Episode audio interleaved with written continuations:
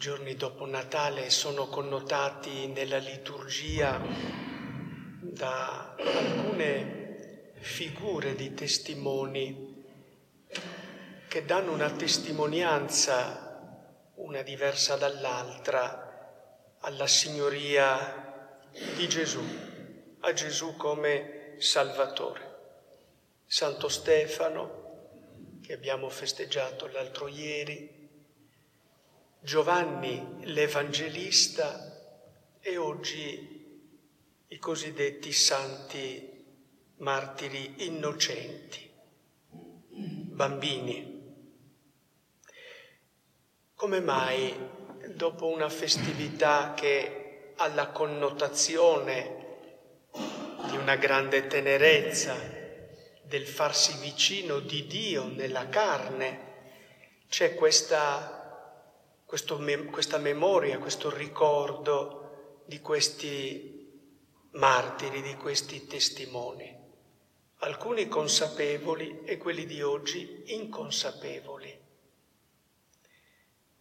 C'è il senso che è abbastanza evidente, c'è una indispensabilità nella vita di rendere testimonianza quando si è incontrata la luce, quando si è visto qualche cosa di unico, non si può tacere, non ci si può tirare indietro, meglio ancora, non si può continuare a vivere come se niente fosse capitato. Questo è il senso che ci viene offerto dalla liturgia. E direi che una domanda rispetto a questi bambini. La tradizione non ci dice nient'altro se non questa brevissima indicazione del Vangelo di Matteo. Queste creature che vengono passate a fil di spada, le madri, l'iconografia le presenta appunto, li presenta con questa modalità di essere strappati dal grembo delle madri e uccisi, in fondo perché a differenza di tutti gli altri testimoni che necessitano di dire la verità sulla persona di Gesù, c'è Erode che sente traballare il suo trono ed è paradossale perché il suo trono non traballa affatto, ma ha sentito di questo re. E siccome il potere è fastidioso per chi non ce l'ha, Erode è nella condizione di impaurito perché vede questo potere in qualche modo al suo tramonto, ma non ha nessuna oggettività. Cosa può fare un bambino? E soprattutto un bambino non figlio di imperatori, un bambino tra i tanti bambini del suo regno. E qui la liturgia ci viene in aiuto e illumina anche il senso di questa memoria dei santi martiri innocenti. La prima grande indicazione è che Dio abita le realtà rovinate dell'umano. Lui stesso le vive fino in fondo, Gesù. Le indicazioni delle fasce di questi giorni ci rimandano alle fasce finali, a quelle sindoniche tutto nella vita di Gesù in fondo è un prendere sul serio e totalmente la vita umana. Perché, come dicevano i padri della Chiesa, ciò che non viene assunto non può essere redento, non può essere riscattato. E noi credenti facciamo questa esperienza. A noi non sono risparmiate le lacrime profeta Isaia dice che Dio asciugherà le lacrime dei suoi, ma le lacrime scorreranno. A noi non viene neppure in nessun modo tolta la possibilità concreta del fallimento e della morte. Gesù abita queste realtà e le abita in un modo così perfetto perché così noi non rimaniamo più imprigionati in quelle fasce, in quelle situazioni che sono situazioni di non senso. Ecco perché Gesù le abita fino in fondo. Ecco perché noi non abbiamo un'altra luce attraverso cui leggere la verità della nostra esistenza. Il versetto del Salmo responsoriale, chi dona la sua vita risorge nel Signore, dice proprio questo. Noi facciamo già un'esperienza di risurrezione, cioè un'esperienza di vita eterna, di vita colma, di vita sensata ogni qualvolta la nostra esistenza diventa dono.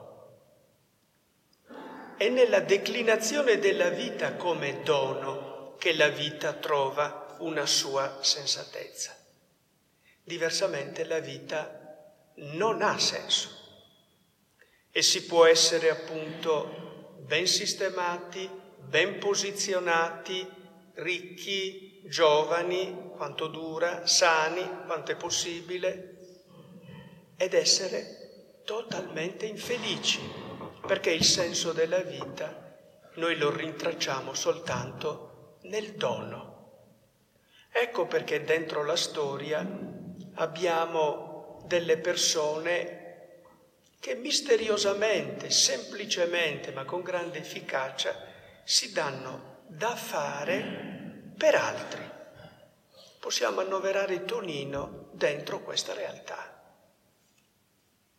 Una realtà dove l'interesse per gli altri, la fatica per mettere insieme un qualche cosa di significativo perché altri possano vivere, godere, stare bene, qui probabilmente Tonino ha trovato una delle sensatezze della sua esistenza, ma è l'esperienza che facciamo tutti noi. Noi troviamo la bellezza della vita e il senso ultimo nascosto anche quando dobbiamo affrontare fatica, quando dobbiamo affrontare realtà difficili, eppure le affrontiamo perché proprio lì noi troviamo il senso del vivere. Chi dona la sua vita risorge nel Signore. Ed è dentro la grande risurrezione di Gesù che le nostre piccole risurrezioni feriali quotidiane acquistano la loro verità. È perché Gesù, con un gesto di amore gratuito e totale ha dato se stesso, che è possibile rintracciare in ogni gesto di gratuità un gesto che ha già il sapore dell'Eterno, ha già il sapore di Dio, ha già il sapore di una sensatezza che diversamente noi non riusciamo a gustare. E una delle realtà, ci viene ricordato in questi giorni, proprio dalla lettura continua della prima lettera di San Giovanni Apostolo, una delle realtà che in fondo sbriciolano il senso della vita è proprio il peccato, che potremmo tradurre la chiusura all'amore. Questo è il peccato. Ogni chiusura all'amore ogni forma di autoreferenzialità ha in sé il seme della morte, ha già in sé il seme della corruzione, dell'inferno, potremmo dire. Ogni forma di egoismo, soprattutto quando diventa sistematico dentro la vita, è una realtà che scippa alla vita il suo senso. Il senso della vita va lontano, noi non riusciamo più a coglierlo. Ed è in questa realtà del peccato che, dice Giovanni, possiamo ingannare noi stessi se diciamo di essere senza peccato. Chi è senza peccato?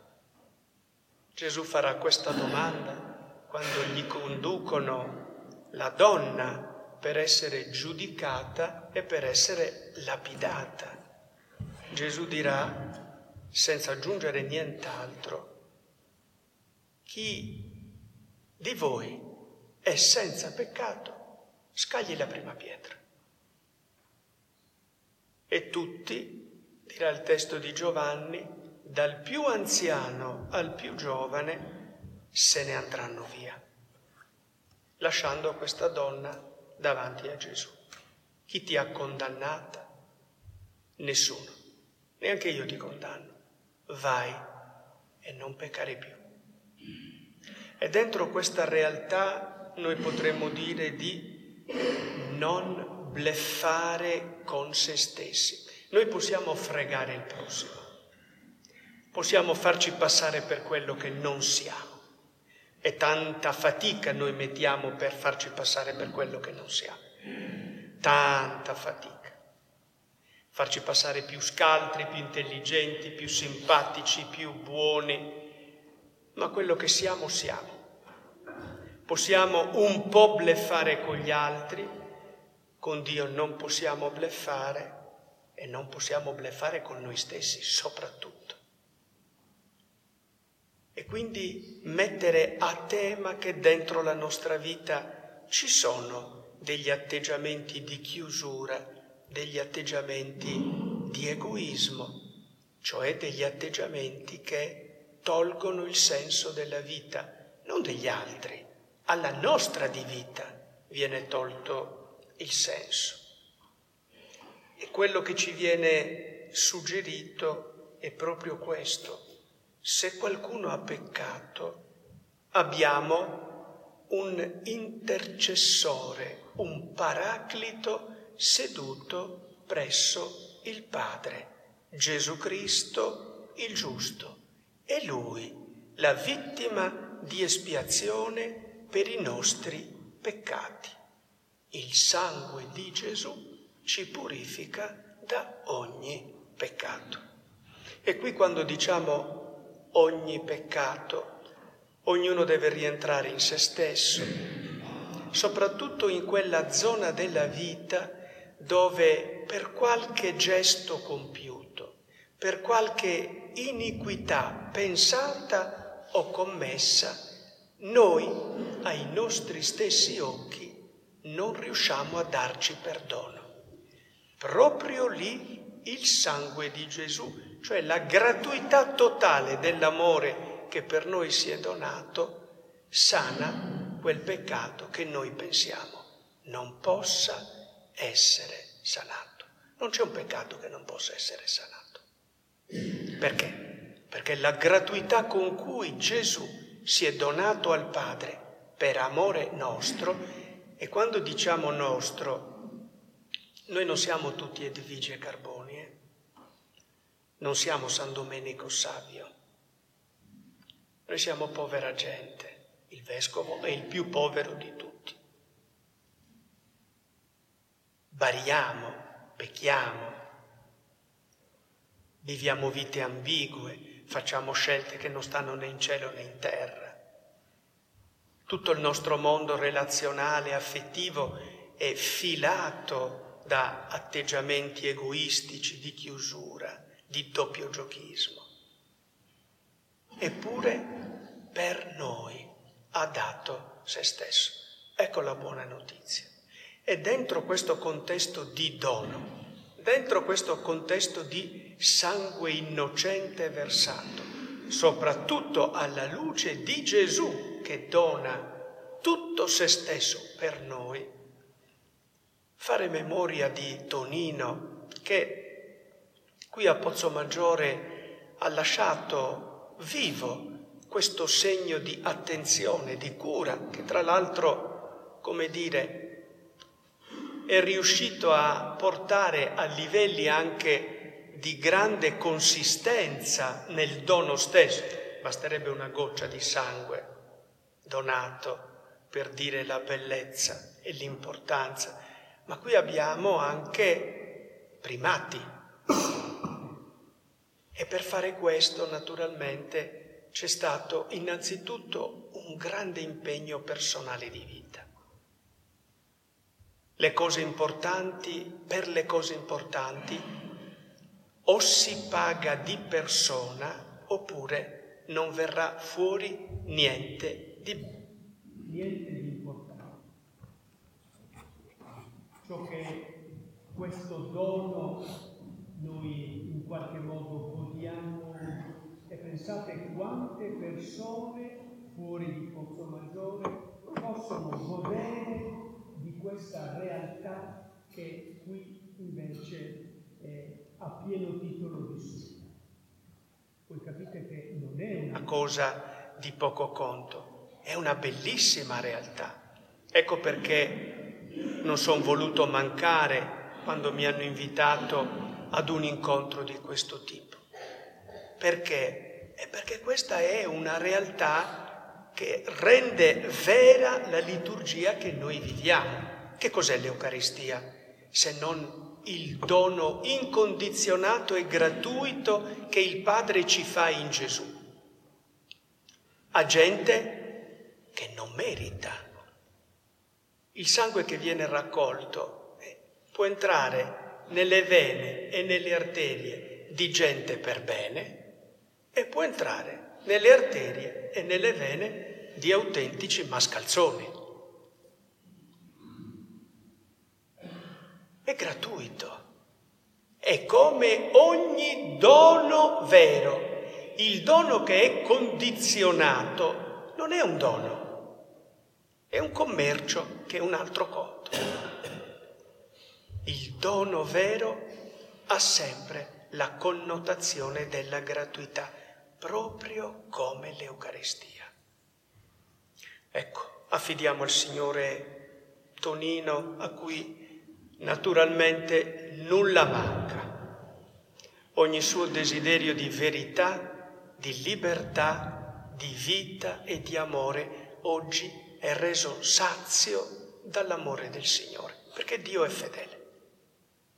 Ma anche noi raccogliamo questo testimone, non raccogliamolo soltanto per l'Avis. È bene, è giusto, è buono continuarlo su questo versante, ma probabilmente la memoria diventa feconda quando accogliamo la testimonianza di una gratuità di una fatica, di un impegno per costruire qualche cosa di bello perché altri in qualche modo possano godere di questa gratuità.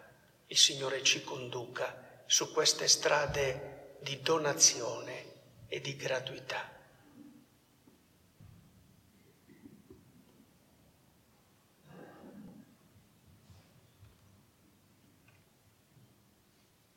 Invochiamo la benedizione del Signore su tutti voi. La invochiamo in modo particolare in questo momento sull'Avis, non soltanto di Pozzo Maggiore, ma su tutta l'Avis. E chiediamo al Signore che il dono di una realtà così unica, così preziosa, è così non commerciabile come il sangue, diventi davvero il segno di una concretezza di dono che poi, al di là del dono stesso del sangue, corra come attenzione alle fragilità, alle fatiche, alle cadute delle persone che sono a fianco a noi. Quello del sangue è un dono che deve aprire ad una attenzione continua, vera, buona, grande sulle realtà della vita. Chiediamo al Signore questa forza di gratuità, perché è nella gratuità che noi scopriamo la presenza dell'amore di Dio nella nostra vita.